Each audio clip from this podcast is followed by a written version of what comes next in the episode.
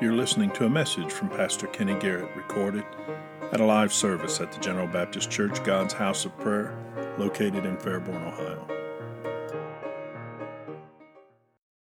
We have made it through yet another week, and here we are on Sunday morning, all of us together. Open your Bibles to the book of Matthew, and we will get there eventually. But I'll let you start thumbing through to get to Matthew chapter 23.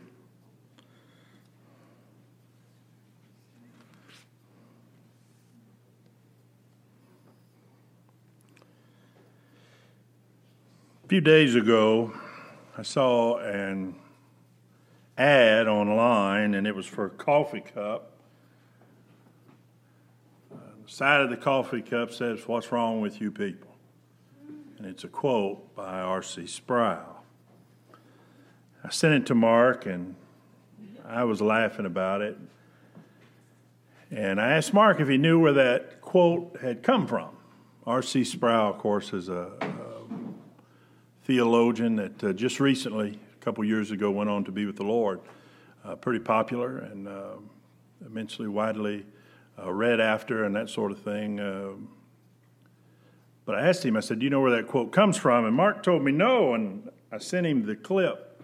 It's posted on YouTube uh, where they're in a question and answer session in about 2014 at a national conference. And R.C. Sproul is one of the guest commentators.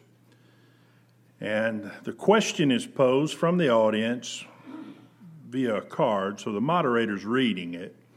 And the question starts out by saying, Since God is loving and slow to anger, why was his punishment of Adam in the garden so severe?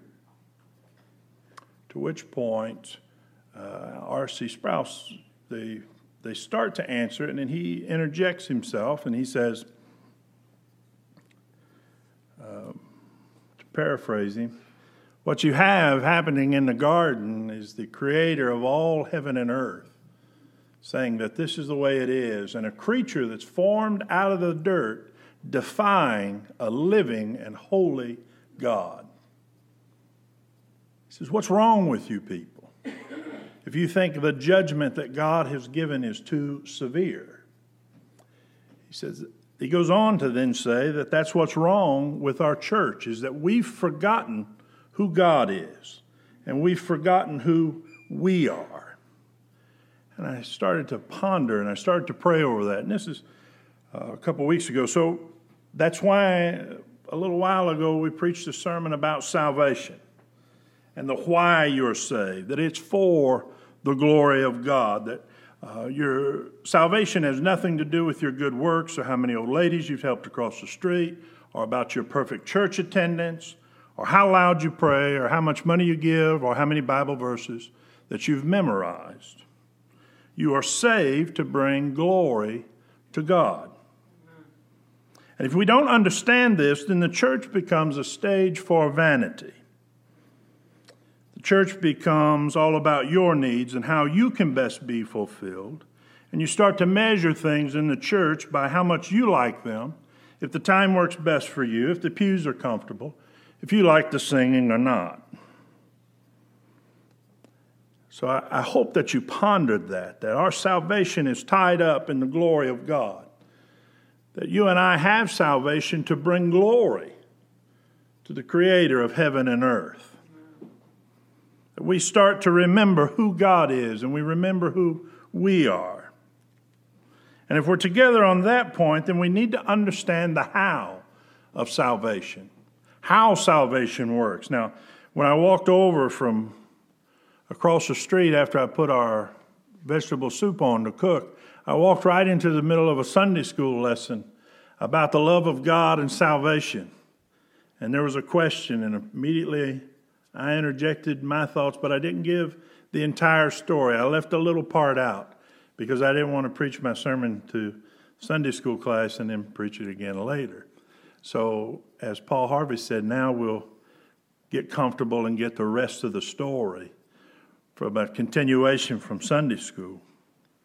I think that most of the people in this room understand the how of salvation, but our focus has become blurred. When we forget who God is and we forget who we are, things start to become a little blurry in the religious realm, in our spiritual lives. We introduce words like sincerity and feeling and change, and then we link those words into phrases uh, like feeling love towards God and uh, changing our ways and sincere heart. And when we do this, it shifts the focus ever so slightly from God to us. We forget who we are, that we were created out of the dust of the earth, and that we worship a holy God. And ever so slightly, we shift that focus from His glory to us, and that we love God, and that we have a sincere heart, and we're changing our ways. We lose sight of the fact that we're saved by God's work in Christ on Calvary. I'll say that again. You and I are saved by God's work through Christ on Calvary. Amen.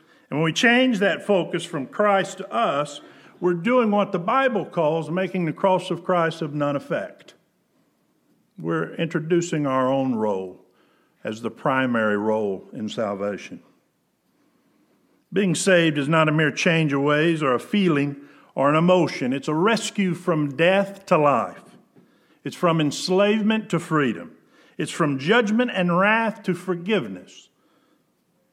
And it's God's rescue. Only He can do it. It starts with Him. Salvation was God's act before it involved anything from us. Christ died on a cross for our sins. We then repent of those sins and believe and follow Him. And that's where our part comes in is repentance. Now, most often you hear repentance explained as almost like a really serious religious, spiritual New Year's resolution. I'm not going to yell at my kids anymore. I'm not going to say any more cuss words. I'm not going to drink anymore. I'm not going to tell any little lies. I'm going to be a better person. I'm going to be nicer. But if we're honest about what repentance is, if you understand what real repentance is, if you understand what happens at an altar of prayer, is a great shifting. It's when you, yours and my heart changes from our idols to God. When we cast our idols aside and worship God, that's how repentance happens. Now, it looks like a changed life, right? That's part of it. It, it will start to manifest itself. Uh, the Bible talks about the fruit, that by their fruit you'll know them. It looks like a changed life, but it must start in your heart. Sister Debbie was talking uh, about when you, when you pray that prayer of salvation, that something happens and something changes. And I said everything but this because I didn't want to get into the sermon in Sunday school. But that's what changes it's the casting aside of our idols in exchange for God.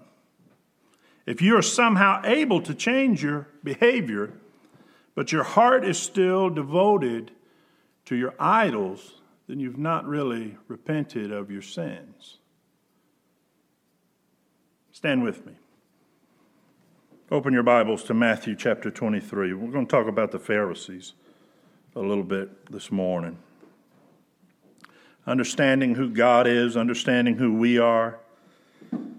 In Matthew uh, 23, verse 25, it says, Woe unto you, scribes and Pharisees, hypocrites!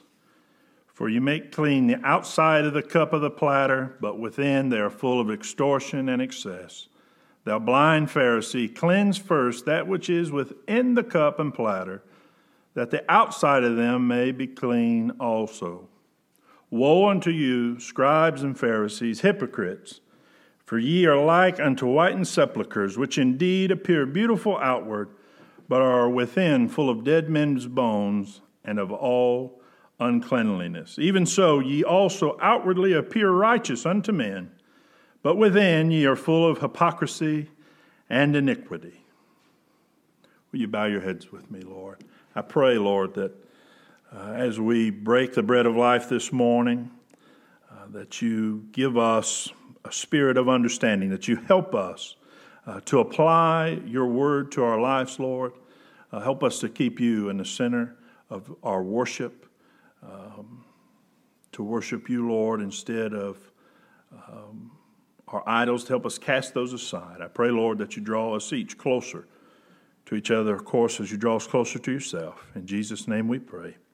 Amen. You may be seated. So the Pharisees in Christ's times were excellent neighbors. The Pharisees are not going to allow their children to leave your, their bicycles on your lawn. Uh, they're not going to have crazy parties. They're not going to throw cigarette butts in your flower bed. They're going to mow their grass probably at the same level uh, every week. Things will look good over there. Like I said, excellent neighbors. They appear righteous. Outwardly, they're okay. They're a moral group of people. But Christ very plainly says that there's a problem inside. Now, you and I may be quick to think, well, the problem is within them and they can fix it, but the uh, what Christ is pointing to and alluding to is that very much inside their hearts they have not cast aside their idols. They're still worshiping themselves and what they have done, and they've, they've shifted the focus of their faith not so much in God, but what in they themselves have done. They were upstanding people. So when R.C. Sproul said that we don't know who we are and we don't know who God is, what he's getting is at the point, is to the point that idolatry is alive and well today within our churches in this same form and fashion. Now, God has a lot to say about idolatry. There's a few verses written about idolatry. We gloss over it as modern humans, thinking it's some problem that affects only ancient man, that you and I are far too smart to worship an idol that's made out of clay or wood. I've heard preachers in my life talk about uh, making the idol, you can make an idol out of anything.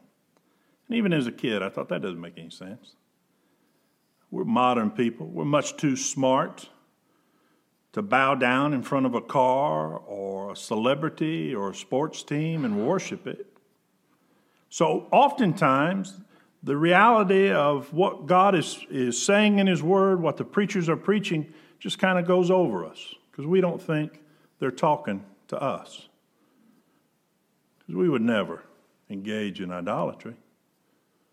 So, for generations, a true understanding of idolatry is lost and the idolatry of self has crept in. It's easy to see that in a drug addict's life. You can spot that a mile away. Sometimes it's a little harder to spot in a person that talks about God as though they believe, but then you see their actions are all wrapped up in themselves. They ultimately do as they please. And this is because, not because. Uh, they don't believe hard enough or they're not sincere enough, but they've not traded their idols in for a living, uh, loving God. They do this because they're still worshiping the idol of self. They're committing the same sin as Adam and Eve committed in the garden. Where we say as humans that we'll decide what's right and what's wrong. In the church, sometimes it becomes even harder if we don't understand real repentance, if we don't understand grace, if we don't understand idolatry, uh, well meaning people can set about changing our ways ourselves. And then we start to view our salvation as something we're owed. I'm so good that God has to accept me. And we would never stand up in church and say that. But we start to look around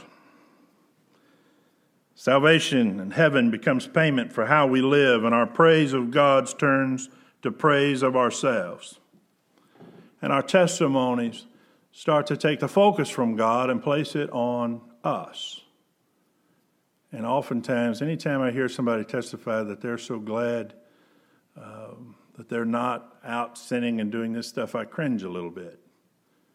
Because I'm not glad that I'm better than other people, that I'm, I'm saved and that there's lost out there and that uh, somehow God's chosen me. I'm glad and happy today that I'm not the same person I once was. And that's through the power of God. There's no hierarchy to mankind. Our songs disappear, our praise disappears. We become satisfied in what we view as our own efforts. And that is highly dangerous for the life of the church. Because once you become highly satisfied in your own efforts and your own righteousness, your testimony goes away, your song goes away, and also your witnessing stops. Because you don't think that other person can do it. They're not quite as good as you. So we stop short of sharing the gospel because we no longer see it as a gift from God. We don't like to think of ourselves as sinful and, and having treacherous hearts and worshiping ourselves until one day we met with a Savior that died on a cross and paid for our sins so that you and I can have life and have it more abundantly. We forget about that part of the story and that that grace and that forgiveness is available to all. If you're living that, it's hard to be quiet about it. When you understand what really happened when you were saved, it's hard to be quiet. When we see the how of salvation through the lens of idolatry of self, we think about how righteous we are and how our behavior is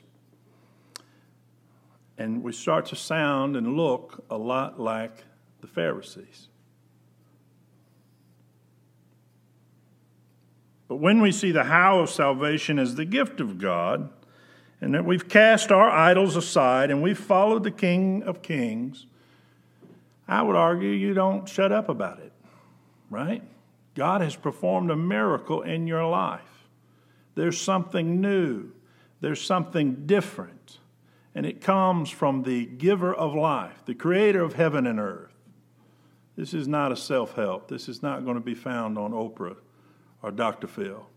Amen. Your praise comes back, your songs come back, the love comes back, being part of the people of God comes back. We start to have a, a heart for lost people. Now, that's redeemed speak for we put motion and work towards what's important to us, and that is a lost and dying world. We're thankful and happy for our salvation, but we don't stop there. We tell other people.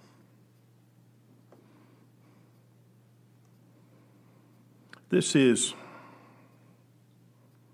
and I don't want you to get lost in heavy theological thought. However, you and I, as a church here on Vine Street, have to come together on these hard topics. And you got to understand what salvation is, and you have to understand what happens. And you have to realize that we're part of it. And when somebody comes in those back doors, they're looking for something. And we're the people of God, and this is where they'll find it.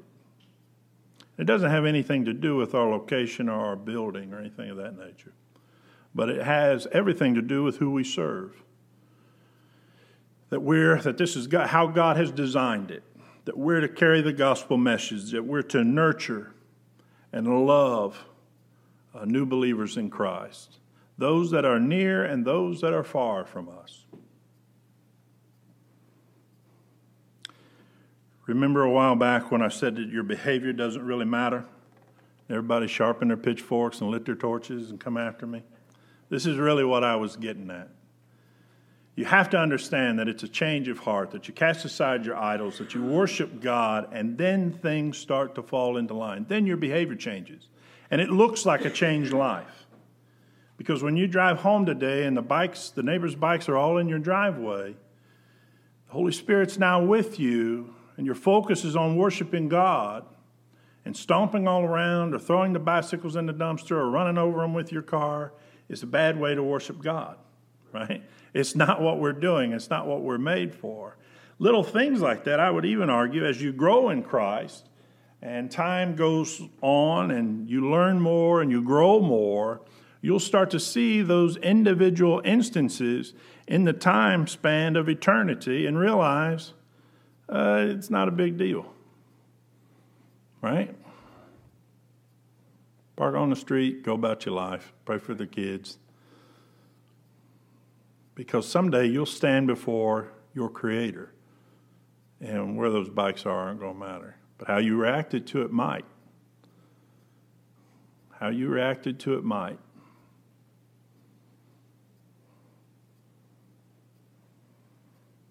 Remember when I stopped giving the altar calls? And the church said with one voice, We don't like that. We like having an altar call. We need to do that again. And I said, If we're going to do it, then we have to handle it properly. And everybody was kind of shocked that I thought we weren't handling it properly.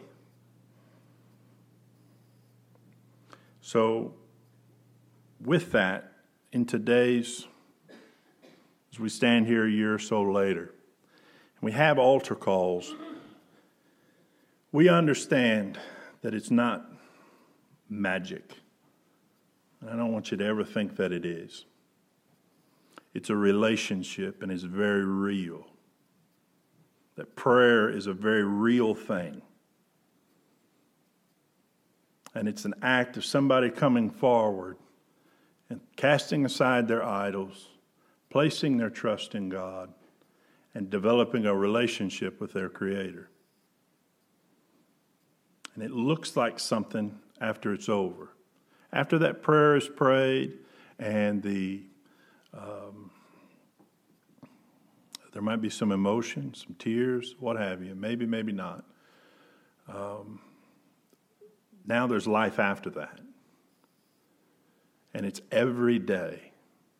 It's not just one time on a Sunday afternoon 30 years ago.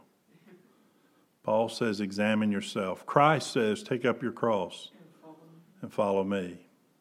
That worship is change. You're changed. You're born anew. It has nothing to do with changing your ways but you're day in and day out living a new life. You are a new creature. Your focus is on your Creator. Your life will change. Now, some things will change instantly, some things may take a lifetime. I don't know. It's different for everybody. Some things, God, that we struggle with. In my own life, uh, my language was absolutely terrible. And I know at that point in my life that I'm called to preach, and I think, I, I cuss like a sailor. How is this ever going to work? I'm going to be on YouTube as one of those preachers that get caught like cussing in the sermon because it's just going to come out. It's part of who I am. But when I repented of my sin and I met a creator and I turned things over to God in His sovereignty, He took that from me instantly. I've never struggled with that. It's never been a worry or a concern of mine. It's never happened. Uh, God took it from me instantly. Now, He can do that for you, but nowhere in the Bible does it say that He absolutely will. If we do this, then God will do that. So I'm telling you that to understand what a life looks like. That when you worship, that there is change, that there is growth. And if God doesn't take those temptations away immediately, uh, that you have an advocate with the Father. You have a Holy Spirit that is with you. You're not alone. God has designed His church to come around you and to help you, and, and that you will grow stronger. And I promise you, through experience and through what the Word of God says, that the closer we get to our destination, the more of Him you'll see in us if our worship remains where it should be. So when that person uh, comes near in an altar of prayer, you and I have a responsibility. That person has a responsibility. God started this work long ago. God was the first to act in salvation. And you got to keep that clear. You got to understand that it starts at the cross and that we then respond.